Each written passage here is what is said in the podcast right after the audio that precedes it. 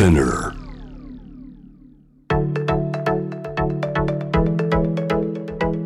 伊藤忠 Dear Life, Dear Future Brought to you by 伊藤忠 SDGs スタジオ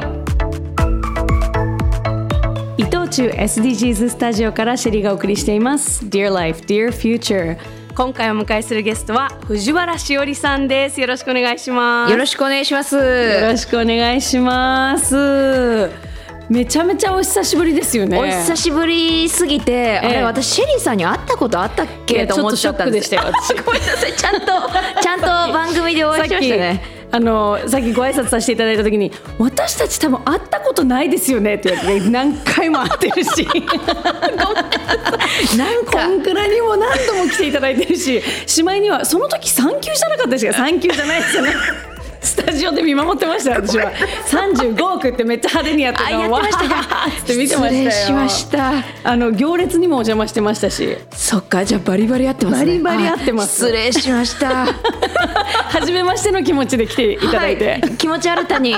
すいません藤原しおりとして。藤原さんにはお会いしたことないので。あそうですよね。ちょっと藤原しおりとして。千恵美さんの方はお世話になってましたけども。はいよろしくお願いします。よろしくお願いします。い。あの動物愛護とか環境問題に興味を持ったきっかけっていうのが KinKiKids の堂本剛さんが主演されてたドラマなんですか？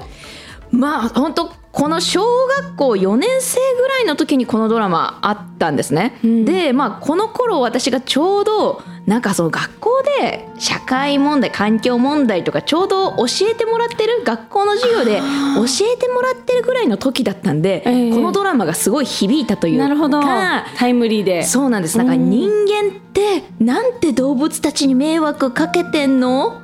っていうふうに思っちゃったのが。ドラマのタイトルは何なんですか？えー、とこれが愛犬ロシなんての災難っていうあのラブラドールレトリバーと堂本剛さん2人のこのあのポスターを見ればああのドラマかなって思い出す人いると思うんですけど、うんはい、そうなんですね。これはえじゃあどういうストーリーだったんですか？これはまあ、うんこの堂本剛さん演じる向井新という青年は獣医さんになるためにあの獣医さんの学校に通っていて。ええっていう物語でいっぱい動物との関わりが出てくるんですけどまあ、その中で、まあ、直接的に環境問題とか、えっと、絶滅危機動物とかそういう話は全然しないんですけど、うんうん。なんかああなるほど。人間って結構動物たちにあの迷惑をかけてるのかもしれないっていうのうんをちょっとなんか子供ながらにすごい感じちゃったのがあって。うん。あとなんか保健所の動物とかそういうことに関心があった時だったんで、なん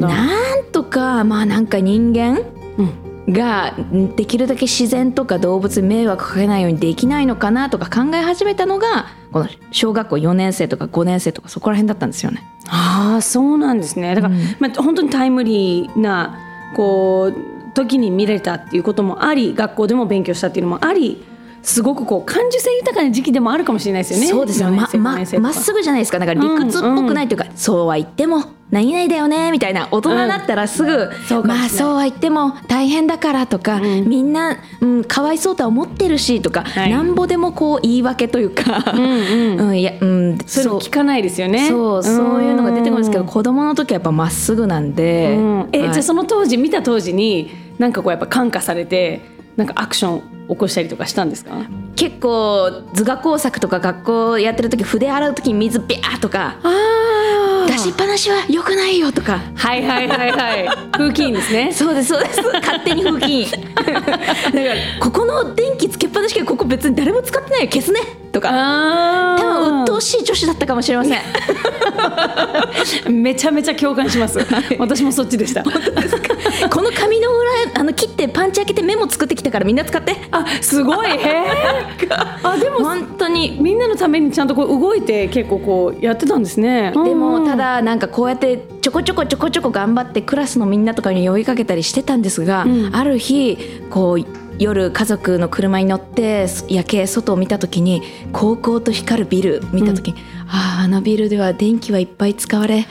紙のコピーはたくさん捨てられん。みたいなことを考えるとなんか私一人が頑張っても無理なのかもしれないとかも思っちゃって、なんかどうすればいいんだろうっていうふうにはなんかぼんやり考えた子供の頃だったんですよね。そうですね、うん。複雑な時ではありますよね。そうですね。んうん。このドラマの影響でこう獣医さんになりたいとかそういうのはなかったんですか？あー私がもう医療がちょっと苦手とか血を見るとふわーっとしちゃうタイプなんでそっちにはやっぱならなかったんですよね。へー。はい。えじゃあ子供の時の夢は何だったんですか？なんかね総理大臣とか言ってる時もあったんですよ。っていうのは 今は今はそんな気さらさらないですよ。嘘。ないんですけどその時はもうこの地球を救うには総理大臣とかにならないと変えられないんじゃないかみたいな壮大な夢を持ったんです。子供だから。しおりさん、小学校4年生の時の夢。私アメリカ初の女性大統領でした。強いやで一緒一緒一緒。一緒ですよ感覚的には。アメリカの学校だったからアメリカのトップ。うん大統領になろう。じゃああのアメリカの大統領仮と今日本の総理大臣仮が今喋ってるってこそうとですね。ですよ。もう将来これ本当に夢をもし 2人ともあの夢を叶えられてれば、これはもうすごい対談ってことですよね今。そう日米の首脳会談。首脳会談ですよ。大丈夫かな？で35歳からなんですよアメリカのあ大統領って。かうんうんうん。だから今回のが私初めて出馬できる大統領選なんです。やっと。やっと待ちましたね。そう、はい。どうしようかな。準備しなきゃ。とか言って。そうか。じゃあでもやっぱこうなんか変えたいっていううずうずしてた時期ではあったんですね。だから子供、やっぱり子供だから何もできないからうん大人になったらこういうふうに、うん。実際権力を持っていろいろ変え変えたらいろいろ地球のこと変わるんじゃないかみたいに思っちゃったんですよね。この時期は特にやっぱり動物愛護とかこういう問題にすごくあの関心があったみたいですけど今はどうですか？特に気になっている社会的な問題とか課題ってありますか？あー。まあだから SDGs の中で言うと、うん。本当質の高い教育をみんなに4番とはか12番作る責任使う責任まあっていうのこう言うとちょっとまあおおってなっちゃうんですけど、うん。あでも私がやっぱりあの環境とか興味持ったのって一応社会とかでこういう問題がありますとか、うん。教えてもらったのが一応きっかけだったなとうか。ん。うーんそういうのもあるから何かやっぱ子供たちっていうまっさらな無垢な状態の時に、うん。ちゃんとしたうーん情報、うん。まあ、何をもってちゃんとしたっているのかって感じですけどうん。でなんかそういうきっかけ、うん、答えまでは言わなくても何かきっかけはちゃんとみんなが、うん、持てるようにした方がいいのかなとか。うーん。で作る責任使う責任の方はやっぱ環境問題とか、うん。こういう SDGs とかって、うん。なんか白か黒かこうすべきだみたいなうん。ことじゃうまくいかないっていうか、確かに、すごくグラデーション、うん。こういう意見もあるしこういう意見もあるみたいなできるこれは全員が一人がうん。全部やろうとせずにできる人ができる範囲でちょっとずつやっていくとか。うんそういう人が一人一人うん小さいのが増えていく方が、うん、結果的には急がば回れで到達できると思ってるからうーん作る責任使う責任っていうのはみんなが、確かに、うん、みんなの意識が大事かなと思って今そこに着目してるっていう感じですうね。ん。これはあの前まではこのそれこそ動物愛護の影響で、海の豊かさを守ろうとか陸の豊かさを守ろうにもすごく関心があったみたいですけど、はいやっぱりこうシフトしてきた理由っていうのはその今おっしゃってたこの一人一人にできることみたいなことですか？そうです。なんか最初やっぱそういうことに興味があって、うん。あー環境のこととか動物のこととかまあ自分なりにできること発信したんですけど、ん。やっぱりあのなんか人に無理をさせてしまうのも違うし、うん。私にはできないって思わせるのもやっぱ違う。ハードルが高くなってしまうのも違うと思って、うんうんそれだとやっぱダイエットとかと一緒で先、じゃあみんな断食してくださいねって言われると確かに痩せるけどうん。続かないし、うんうんうん。だからよく言うじゃないですかダイエットとかでも自分のできることを継続することが一番痩せるっていうのと、なんか似てるなと思って無理のなく楽しめる範囲でうん。やることが多分一番そうなんだよね達成できるんじゃないかと思ってて伝え方変えました。すっごいわかるんですよ、うん。すっごいわかるんだけどん。一個だけ私はちょっと気になるのが、そのこういう話になった時に、うん無理のない範囲でできる中でっていうのもすごいあの共感するんですけど一個だけとはいえ、うん。タイムリミットあるじゃんっていうのがあってがダイエットと違って、うん。例えばあなたが断食しないとこの人が死んじゃうよみたいなことになっちゃってるわけじゃないですか今このうん SDGs って。あのなんかその環境問題も今みたいな消費を続けてるとあのプラマイゼロじゃなくてマイナスがどんどんどんどん今進んでる状況、うん。だからなんかそれをもうちょっと理解早くしないとスタートラインにも立てないんじゃないかなっていう不安があってそのできる範囲でもちろんやるのは一番気持ちよくていいと思うんですけどただやっぱりそもそも問題があるっていうことにみんなで気づかないことにはなんかこう変われないのかなとも思うんですよね。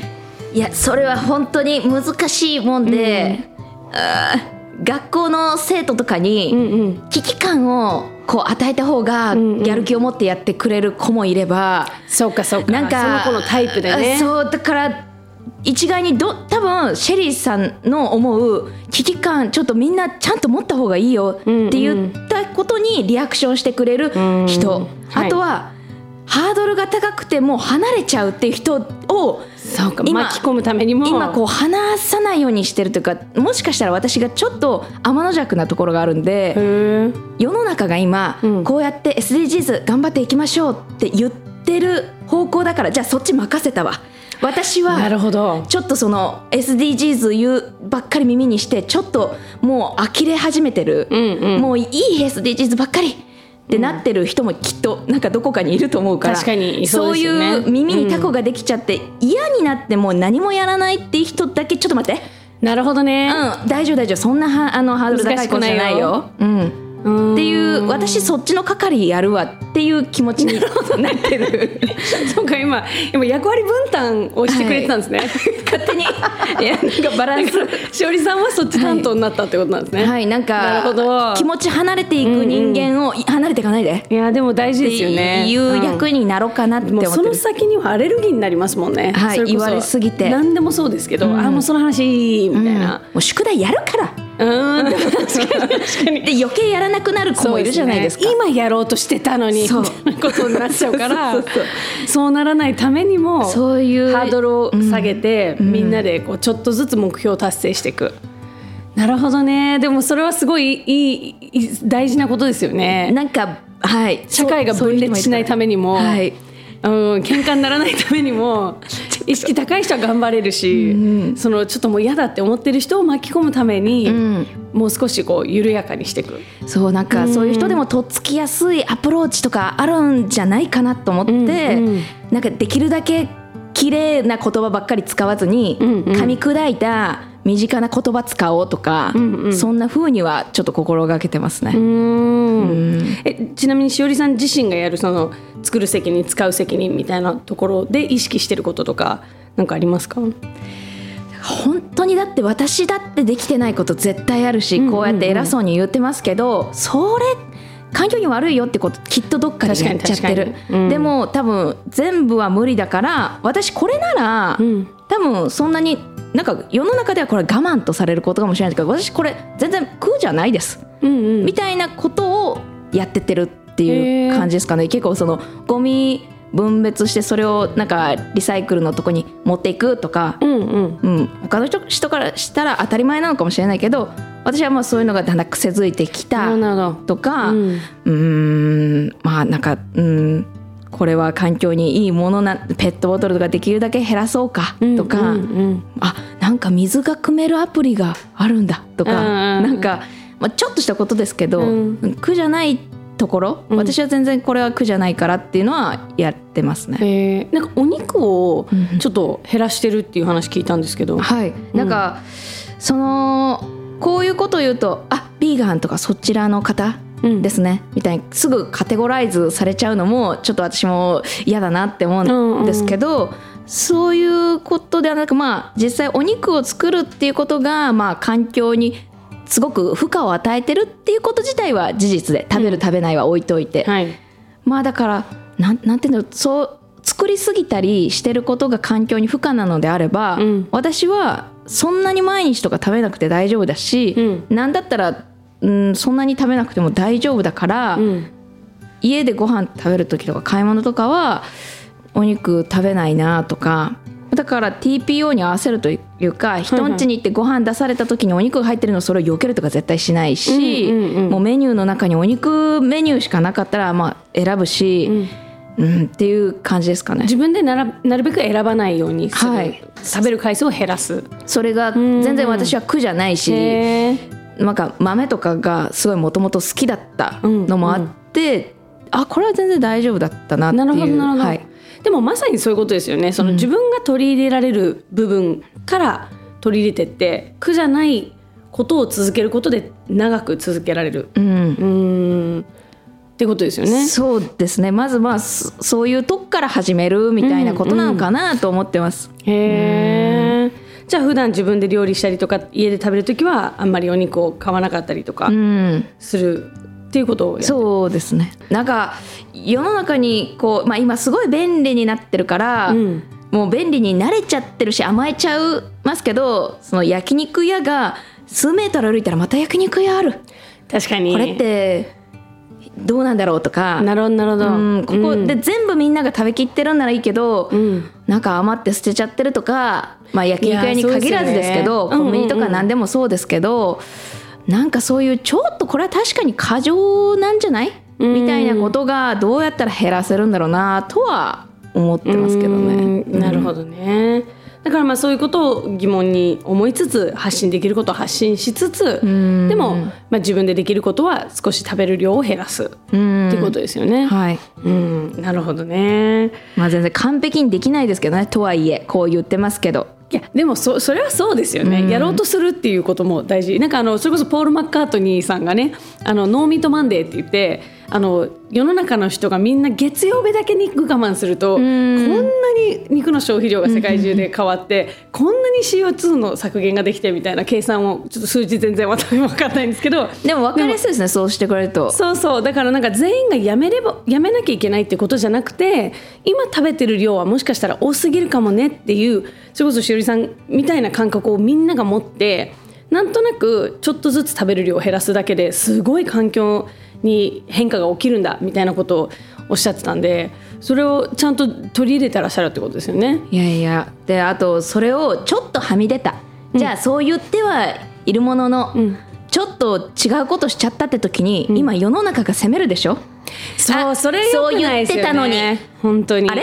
ああ言ってませんでしたっけ？そうなんってだよな。いうちょっと今ポリスがねそう多い世の中っていうのもちょっと難しくなっちゃってるのかなと思ってそれこそいろんななんかこうすごく思いの強いうん。LGBTQ とかもそうですけど、人たちがお同じチーム同士で喧嘩になっちゃっててそれそれさみたいな。そうですよね。そうなんか、うん。そのもっと大きなその問題をね一緒になって解決すればいいのになんか違う違うって思うことありますよね。戦うとこが違うっていうとこね。でもねやっぱり怒りが増してくるっていう気持ちはすごい私もわかるんですよ。やっぱりこうあの不平等に対して私も割と怒りが湧くタイプなんで、気持ちはわかるけど矛先が違うみたいな。自分でこうやってアンガーマネジメントして。すごい思うんですよね見てて。もったいないなって。今ねいろいろまあいろんなことを発言するのも何するのも難しい時代ではありますけど、うん。うん。ちょっとその辺の話もね聞いていきたいと思います。はいさあシェリーがお送りしています。Dear Life Dear Future 後半は藤原しおりさんが私に聞きたいと思っていること、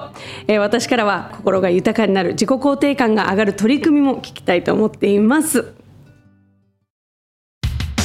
私たちは毎日服を着る。勝負の日は強さを着る。海に行く日は楽しさを着て。赤ちゃんを抱きしめる日は優しさを着る。毎日の仕事にはプライドを着る。そしていくつになっても見たことのない自分を着る。服は私たちを包む未来だから。こうありたいと願う未来だから。間違ってもいい。失敗したっていい。私たちは自分たちの意志で未来を着替えられる。未来を試着しよう。伊藤忠商事。インドネシアサルーラ。地熱発電蒸気の音。その蒸気は水に帰り地中深く戻っていく。そんな再生可能なエネルギーは街に明かりを灯し続けます。三方よしから続く SDGs 伊藤忠商事。世界中から持ち寄ったこの星の難問たち SDGs テーマもバラバラだけれどとても大切な宿題の数々。だから一人一人が自分ごとにできないと何も始まらない。そう考える伊藤忠商事が自分に合った SDGs に出会える場として東京青山にオープンした伊藤忠 SDGs スタジオでは SDGs に関するさまざまなイベントを展開中です。私が夢中の SDGs 始まる。伊藤忠 SDGs スタジオ。